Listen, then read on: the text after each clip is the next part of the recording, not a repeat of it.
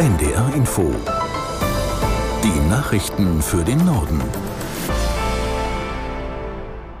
Um 18 Uhr mit Milat Kupay. Der bisherige polnische Ministerpräsident Morawiecki ist dem, mit dem Versuch einer erneuten Regierungsbildung gescheitert.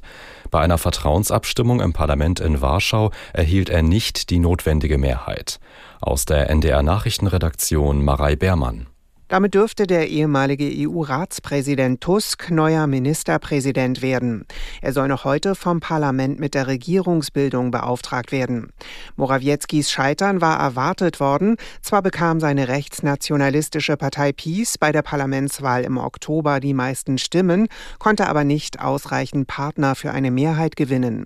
Tusks liberal-konservative Bürgerkoalition und ihre beiden Koalitionspartner verfügen hingegen über eine klare Parlamentsmehrheit Mehrheit und haben sich bereits auf einen Koalitionsvertrag geeinigt. Die CDU steuert einen Systemwechsel in der Asylpolitik an.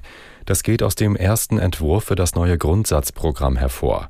Es sieht unter anderem die Forderung vor, dass jeder, der in Europa Asyl beantragt, in einen sicheren Drittstaat überführt werden und dort ein Verfahren durchlaufen soll. Jährlich solle ein Kontingent schutzbedürftiger Menschen in Deutschland aufgenommen werden. Offiziell soll das neue Grundsatzprogramm auf einer Vorstandsklausur im Januar beschlossen, mit den Mitgliedern diskutiert und dann auf einem Parteitag im Mai verabschiedet werden. Die 36 Fußballvereine der Bundesliga und der zweiten Bundesliga haben dem Einstieg eines Investors zugestimmt. Bei einer Versammlung in Frankfurt am Main kam die nötige Zweidrittelmehrheit knapp zustande. Der Geschäftsführer der Deutschen Fußballliga Lenz sagte, die Entscheidung sei ein gutes Zeichen des Verbands und der Clubs, dass sie die Bundesliga und zweite Bundesliga gemeinsam weiterentwickeln wollen. Ziel ist es, wir hatten es mehrfach dargelegt, dass die Bundesligen als Top-Ligen gewahrt bleiben.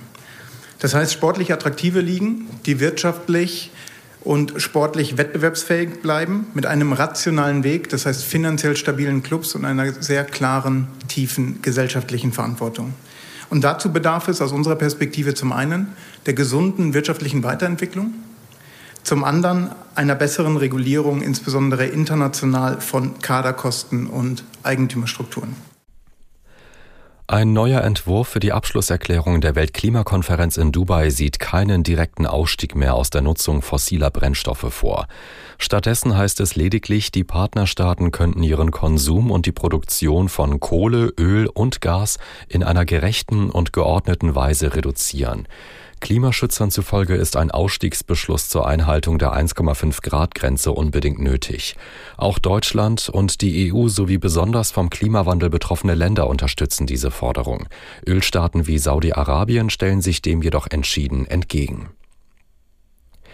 Seit Beginn der Bodenoffensive im Gazastreifen sind nach israelischen Militärangaben mehr als 100 Soldaten ums Leben gekommen.